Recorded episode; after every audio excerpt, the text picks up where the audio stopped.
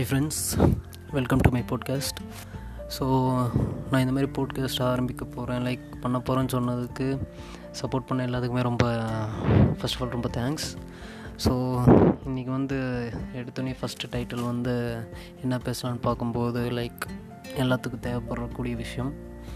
So first topic பார்த்திங்கன்னா like rejection so எல்லா லைஃப்லேயுமே வந்து பார்த்திங்கன்னா ரிஜெக்ஷனாக கண்டிப்பாக ஃபேஸ் பண்ணாமல் இருந்திருக்க மாட்டோம் ரைட் சின்ன வயசுலேருந்து ஆரம்பித்து இது வரைக்கும் நிறைய ரிஜெக்ஷன்ஸை ஃபேஸ் பண்ணியிருப்போம்.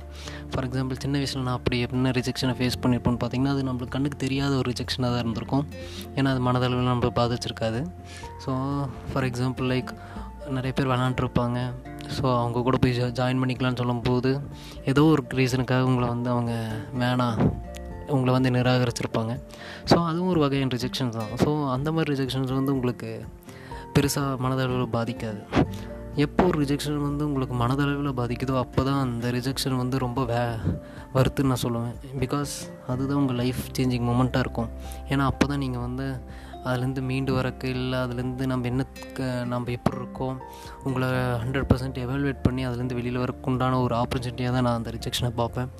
ஸோ எதுக்கடா இந்த ரிஜெக்ஷன் டாபிக் இப்போ பேசுகிறேன்னு பார்த்தீங்கன்னா நான் சொன்ன மாதிரி தான் என்னோடய லைஃப்பில் நடந்த ரெண்டு முக்கியமான ரிஜெக்ஷன் ரிஜெக்டடான சுச்சுவேஷன்ஸ் வந்து நான் ஷேர் பண்ணுறேன் ஸோ இனி வரக்கூடிய ரெண்டு இதுவுமே வந்து பார்த்திங்கன்னா ரிஜெக்ஷன் ஒரு டாப்பிக்கில் இருக்கும்.